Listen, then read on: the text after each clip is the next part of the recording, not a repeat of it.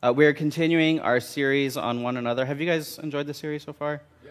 Yeah, it's good, right? It's a, it's a good encouragement. There's over 50 um, different one another's in Scripture, or 70, depending on how you're counting them. But this week, um, I'm going to be talking. Um, I want to start off with a quick story about there was once a rich man, and every year he would decide to host, he hosted this like open invitation, lavish poolside birthday party.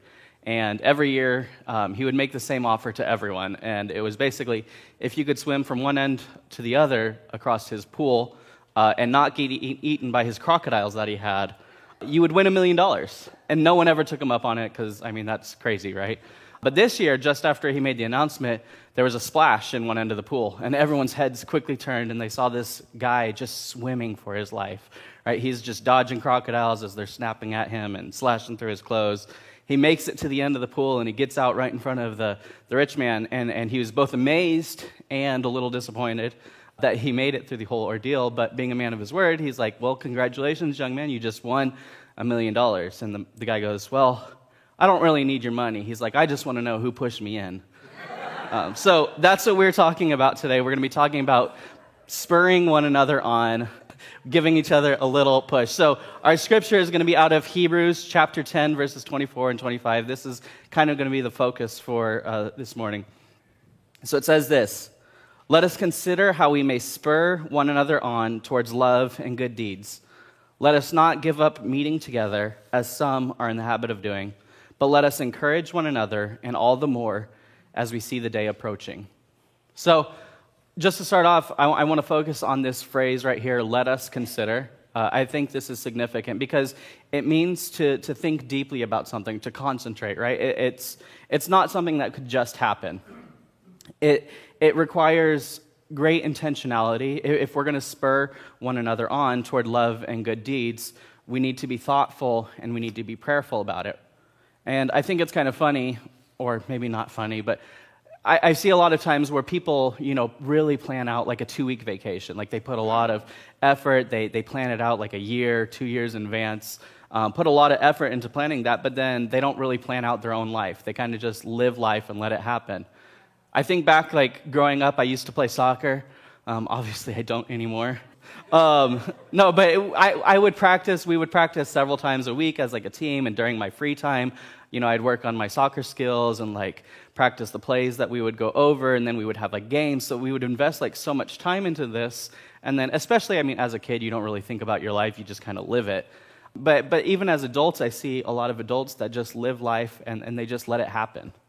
And uh, we want to have these, these happy, healthy relationships and a great life without doing, putting in any effort in. And, and that doesn't happen that way, right? You get out what you put in. So when this, when this scripture says, let us consider, it's, it's saying, okay, we need to game plan this. Right? We, okay, we, we need to focus. How are we going to be the church? How can we spur one another on towards love and good deeds? And that's what we're going to be talking about this weekend. So while I was studying for this message, um, I came across this, this fascinating matrix on human personalities called the Johari window. It, it's basically the, this four pane uh, window, if you will. There's, there's four quadrants that, in a sense, reveal our, our identity eh, through four different dimensions. We look at ourselves from four different angles. So, uh, the first area is the open area or the arena area. And this is what you know about yourself and others know about you. Right? This is who you are in public. This is your public persona. This is what who you are when everyone sees. Um, the next one going down is the hidden area, the facade. And this is what you know about yourself, but others don't know about you. And this is who you are in private. This is your private persona. This is who you are when no one's looking. And I think as Christians, a lot of times we just think about like secret sin or whatever. And that is there, but it could also be, you know, deep disappointments that we have that are difficult to talk about or, or to process through, or even uh, maybe like hopes and dreams that you have um, that honestly, if you were willing to speak them out, might become, help them become a reality, um, but I digress. Uh, the third window, top right, is the blind spot area. This consists what this is the area like oh your zipper's down or like you got parsley in your teeth. This is, this is where you need someone to speak into your life and tell you what they see. Right? You, you, need, you, you can't see these things in yourself in, in this area, and this is where you need friends that are willing to come alongside you and care enough to confront. And the last quadrant is the unknown quadrant. And this one I think is super unique. It's kind of fascinating because this is you don't know about you and others don't know about you. And this is where we really need to rely on the Holy Spirit. This is where we need God to reveal to us the, the things that are invisible to everyone except for to Him. This is where the Holy Spirit plays such a vital role. And I think this is where we can really begin to see ourselves through the eyes of God. Uh, just a little observation here God knows you better than you know you. So if you want to get to know yourselves, you have to get to know God because He knows everything about you. He has plans and purposes for you. There's gifts that you have not discovered yet. Do you believe that? Yeah. Right? I don't care how old you are, even if you're as old as me. Um, uh, you can't tell me I'm getting older, so older. But you can't tell spirit that you haven't experienced in your life that God doesn't want to exercise in your life. You, you can't tell me that there's, there's no gifts that, that you have, you've accomplished it all. And this is where we need the Holy Spirit to help us. So, what I'm trying to say is if we ignore God, it's like we're ignoring ourselves. In fact, self discovery is not finding yourself, it is finding God, and then He will reveal who He created you to be. It's about finding God, and He will reveal who He created you to be. So we're going to go back to, we're going to focus really on, on the third quadrant right here, the blind spot quadrant. Eh, this is where these one another verses are so critical.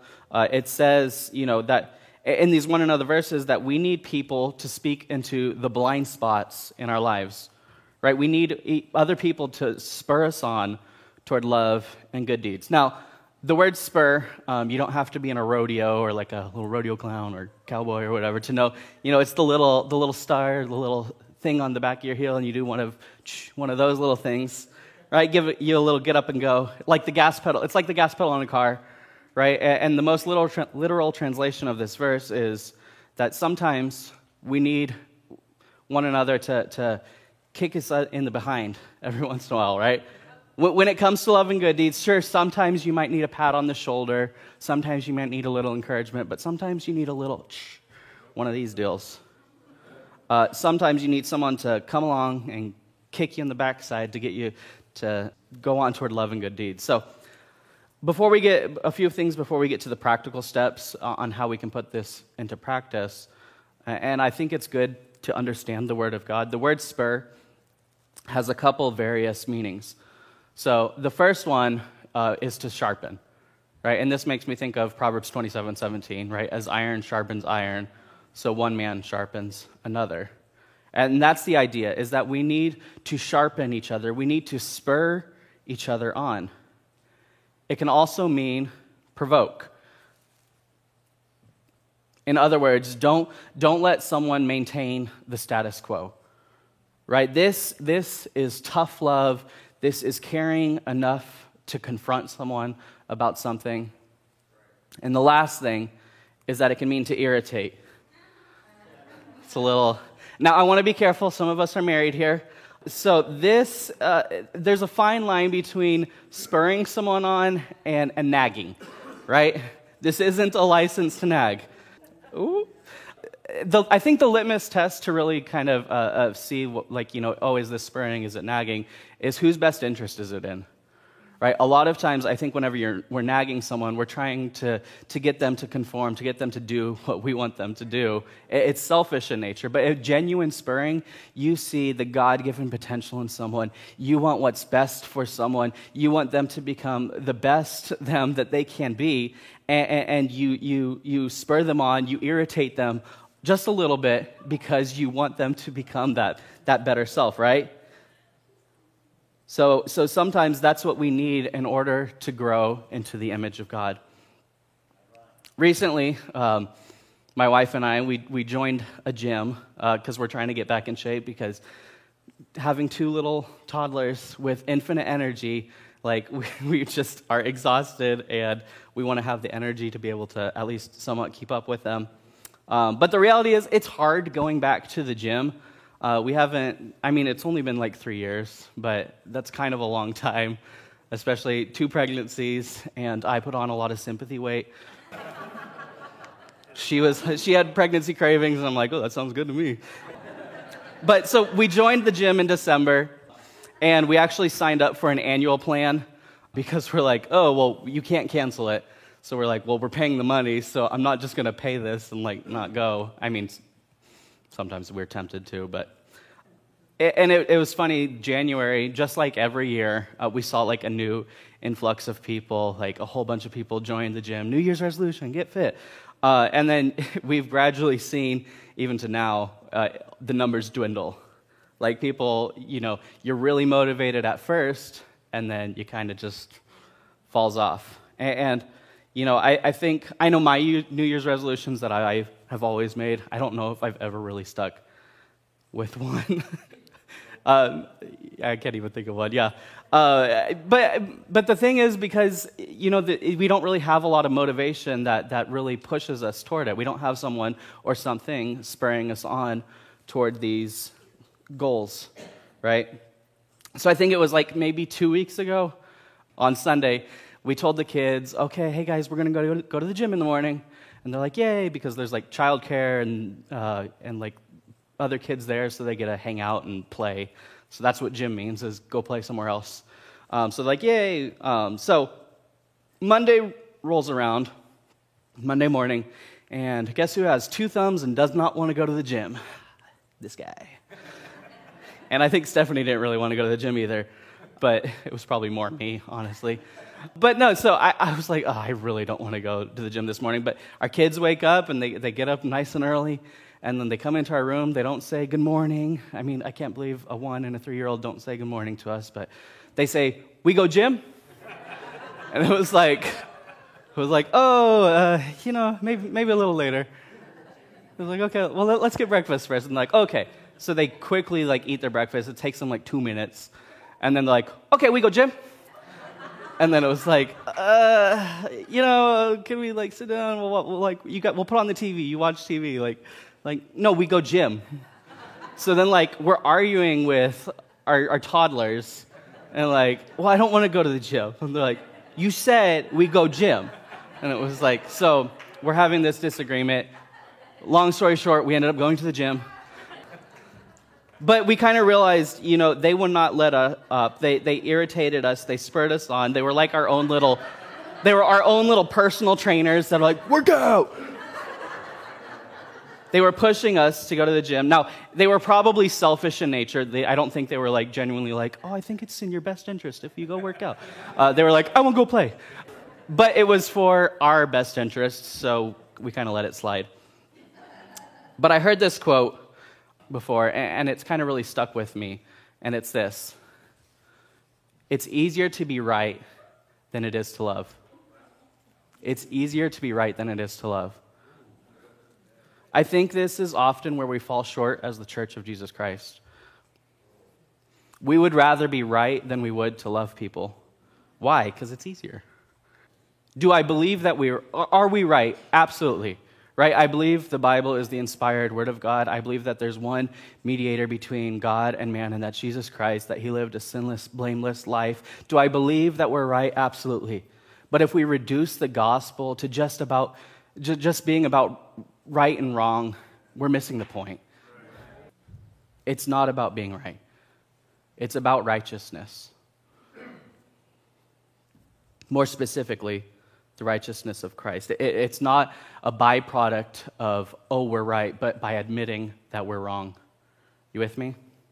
So, what we do is we receive the righteousness of Christ, and it sets us free. What, what I'm trying to say is, is let's not just take the easy way out. Let's not settle for being right, but let's strive for righteousness.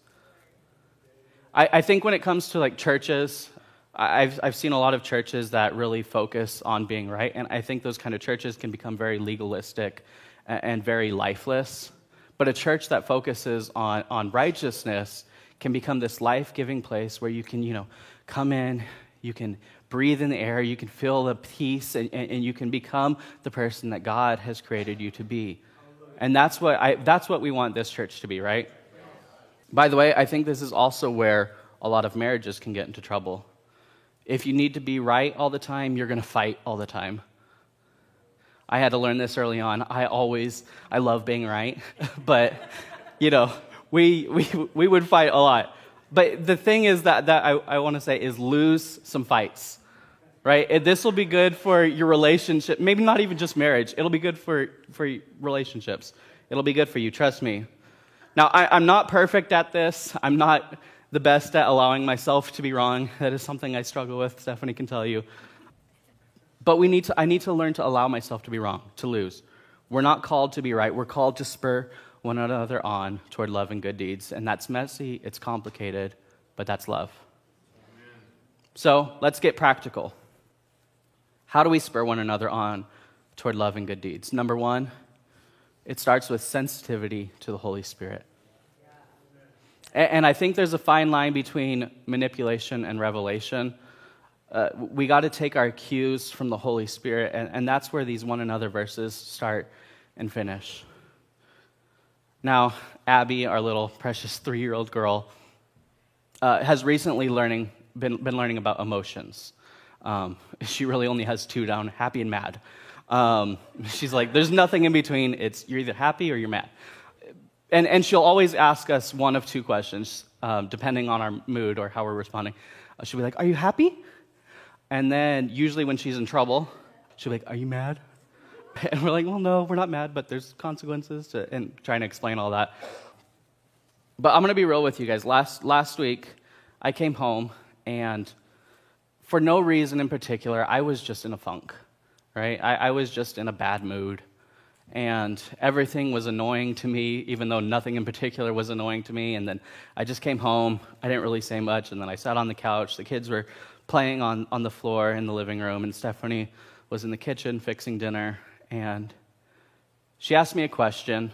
And I don't even remember what it was, but I just kind of snapped at her. And like, I, I was, I responded in not a nice way. And then Abby like put down her toy and then she came over to me, climbed up on the couch and walked up to me and she's like, "Daddy, are you mad?" And that really got me. It gave me pause. And I was like, I'm, I'm sorry, baby. Yeah, daddy's mad. I was like, I, I don't know why. And she goes, It's okay. And she gave me a little kiss and then goes back to play. But my three year old daughter spurred me on toward love and good deeds. You, you don't need a seminary degree. You don't need, you don't need your Sunday best. I think what we need is a heart that's sensitive enough to the Holy Spirit to see these opportunities to love one another, to spur one another on. I promise not a day goes by when, when there's not an opportunity if you're willing to see it and seize it. I think it's about saying, Holy Spirit, you have veto power in my life. Holy Spirit, when you convict me, I will repent and, I'm gonna, I, I will respond and, and, say, you know, I'm sorry. When, when you prompt me, I'm gonna listen and I'm gonna respond in faith and obedience and I'm gonna do what you tell me to do. So, number one, we need a sensitivity to the Holy Spirit. Number two, don't ignore red flags. Several years back, I had this friend. Um, we, used, we went to Bible college together, and that's how I first met him. But we've kind of um, grown apart. Um, but he started making a lot of, you know, strange life decisions, a lot of really drastic uh, moves. Um, I won't get into all of it, but his wife, quote unquote, suddenly decided to leave him and his family and, and his kids. Um, and talking to him later, he said that there were a lot of warning signs he said, he, he said I, I wish I didn't ignore the red flags. Right? He said he said he saw that there were a lot of a lot of things, I, small things at first, right? Not, not a huge deal, um, but that he wished he had the courage to speak up and, and to say something, to reach out and get help before something happened. And but the huge mistake happened. It hurt him. It hurt his family. It hurt their friends, their loved ones and there was a lot of fallout that followed. Now, is this an extreme example? Well, yeah. But how many of us have friends or, or loved ones that we see some red flags in their life and we really need the, the courage to speak up and speak out into their life? I heard this said before don't internalize, verbalize. In, in other words, if you have an issue, don't just keep it in, because if you do that, it's going to just get worse, right? If you have something to say, say it, verbalize it, talk it out, work it out. And that's kind of a key thing. Go with the purpose of working out. Don't just be like, oh, verbalize it. I'm going to blow up on you. That's not helpful. Here's what I've learned is that tough decisions usually get tougher. Uh, in the same vein, tough conversations will get tougher. Sometimes we have to be willing to hurt people if we want to help them. Now, I, I'm not talking about careless words spoken out of anger, but I'm talking about prayerful words spoken out of gentleness because you genuinely love someone and you care about them. Proverbs 27 6 Wounds from a friend can be trusted, but an enemy multiplies kisses. In other words, it might not be the ones that are kissing up to you, being nice to you, that are your friends, right? Those might even be your enemies. But it, it's someone that is willing to wound us. I'm not talking, again, not talking about someone just throwing stones at you and just insulting you or whatever. L- let me be specific. And then it starts healing, but it starts healing the wrong way. Uh, uh, it might seem like cruel and unusual punishment, but what's the doctor going to do? They're going to re-break it, right? They're going to re-break it and then set it uh, so that it begins to heal the right way. And if you didn't know what he was doing, like you just come and he doesn't tell you and he just like re-breaks your arm, you would think it was cra- he was crazy, but it's because it's healing in the wrong way. So a wound has to be incurred in order so, to, to set it correctly so it can heal in the right way. And that's what I'm talking about. We're talking about wounding someone in, in a way, in a place that they need to be wounded. Now, if, this was a few months back, but um, for those of you that don't know me, I tend to be a perfectionist. Um, like, I, I, I, want things done my way, I want them done the right way. Or, uh, sometimes it's usually the same, right? No, I kid, I kid. Um, my way is the right way. No. But anyway, I, am joking, I'm joking. We were discussing an upcoming event, and I, I don't remember exactly what it was, but um, I presented my ideas in that kind of way, my way's the right way. And, and Pastor Colleen said to me, Timothy, I think there's some pride in your life. How? Like, like, I don't know about pride. There's a lot. But no, like we can get we get defensive when someone wounds our fragile egos, right? And, and usually we, we respond maybe negatively at first, but can I be honest? I think she was dead on. And, I'm trying to work on this, and I'm trying to get better at that, and, and be more cautious and just aware of, of how I'm speaking. Am I speaking in a way that, that honors people and, and builds them up? Or am, am I speaking in a way that tears people down? Now, does this mean that all the pride has been extracted from my life? Yeah, I'm perfect now. I'm just kidding. Far from it. No. Uh, but, but I look back, and, and here was someone, in this case, it was my mom uh, who was willing to wound me. And, and it hurt, but wounds from a friend can be trusted. Number three, we need to walk the talk.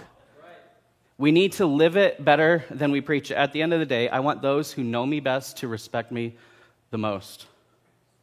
If that's not the case, I think I'm doing something wrong. Now, I, do I always live it better than I preach it? No, I don't think so.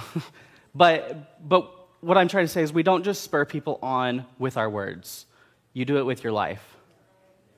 Now, usually I'm up here and leading worship and not preaching, but um, I want to brag on our guitarist, Frank, um, who actually wasn't, they're not here this morning, they're homesick, um, but hopefully they're watching online. But he is pretty much willing, those of you that know him, he's pretty much willing to help serve in any way that he can, right? I, I know he works full time and he's usually pretty tired, but he is always willing to step up and help someone in need. And that willingness to serve spurs me on toward love and good deeds. It, it makes me want to step up and help out in the areas that I can. Or, I told you I was going to talk about you, Christian. Someone like Christian, who, you know, a year ago was struggling with a life of addiction, but now he helps usually run our sound. He actually has like a week or two off but he, he does what he can with the equipment that he has. or the equipment that we have. And it's not like he d- did sound professionally, right? You, you never, he's never ran sound before, but he saw a need and he was willing to step up and try and learn and to try and help out how he could. And it's that servanthood spirit that spurs me on toward love and good deeds.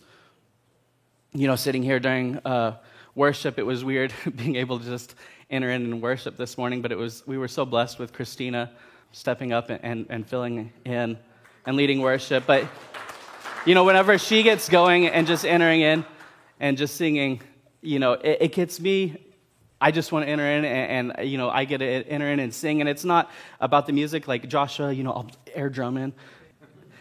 But no, it, it's not about the music. It's about someone that's drawn to the heart of God and that draws me in, right? Or someone like JR. I don't know if you guys know, but he seems to know everyone and everything about everyone. I mean, not really, but, but if you talk to him, JR, he's genuinely interested in you as someone who's a unique recipient of God's grace, as someone with a unique story, um, as someone that, that he just he wants to know about you. And he's genuinely interested in you, and that uh, spurs me on to take a genuine interest in other people. Now, I could go on and on, but, but what I'm trying to say is we need to walk the talk. We need to spur one another on with our lives. Let's live our lives in a way that the gifts that God has given us impact one another. I'm going to close with one last thought. At the end of this verse, it says, Let us not give up meeting together as some are in the habit of doing. And I know what you're thinking oh, that's every pastor's favorite verse, right? Like, go to church. Well, I mean, yeah, go to church, do it. But it's this idea, and you know, I, I have a really close friend um, that kind of has fallen into this idea is that I don't need church. I don't need church. How many of you got, has it, have you guys heard someone say that before? But it's like, okay, but you're kind of completely missing the point. Because the church needs you. Right? This, this idea, I don't need church, it reflects this consumer mentality. That's fine in a capitalist economy, but it's not fine in church. It's not what church is about because it, church isn't about what do you get from going to church. I, we hope you do get something from going to church. Hopefully, it's not. Hopefully, you do get something out of it. But and, and we want Freedom Church to be a place where when people miss church, they actually miss church. But it's not about what what do I get out of this, but what can I bring to the table. God's ultimate goal, it's not for you to come to church and sit in the chair for like 70, 80, 90 minutes, whatever. It's not about that. I, that's an important part of the process. But I think because we live in such an individualistic society, a lot of times we think we can fly solo, but we really can't. And I think that's what the heart of this series is about. You will never get where God wants you to go by yourself. It's not an individual sport. You can't, you can't do this alone. Church is a team sport, and we have the privilege to be part of it. So I asked Christina to do this, this song, Build Your Kingdom Here. God, build your kingdom here. Let the darkness fear. Show your mighty hand. Heal our streets, heal our land, and set your church on fire, right? So let's stand up and we're just going to sing just a verse and chorus, and then we'll close.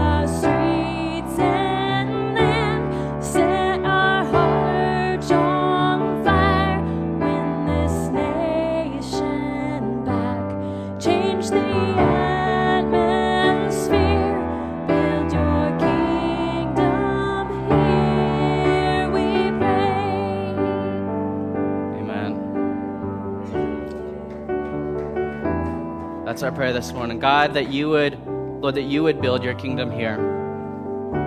Lord, we thank you for your word. Lord, I pray that it would take root, Lord, that it, it would bear fruit in our lives, Lord, that we w- would have a sensitivity to your Holy Spirit. God, that we wouldn't ignore red flags, Lord, that we would speak genuinely into one another's lives. God, I pray that we would be willing to walk the talk. Lord, that we would be a church that, that spurs one another on toward love and toward good deeds. Lord, that we wouldn't be satisfied with the status quo. God, I pray that that uh, Lord, that we wouldn't just be, you know, ch- checking in a box, Lord, that we wouldn't be punching in our time card, Lord, that we would actually want to be part of your church. Lord, I pray that that our church, Lord, that this church would be a vehicle for the preaching of the good news, Lord, that it would be for, for taking back territory from the enemy, Lord. And, and I pray, Lord, your kingdom come, Lord, that your will would be done. Lord, we thank you for the privilege that we get to be part of it, and, and we just, we, we love you. We honor you, Lord, and that you would be with us as we go out. In your name, amen.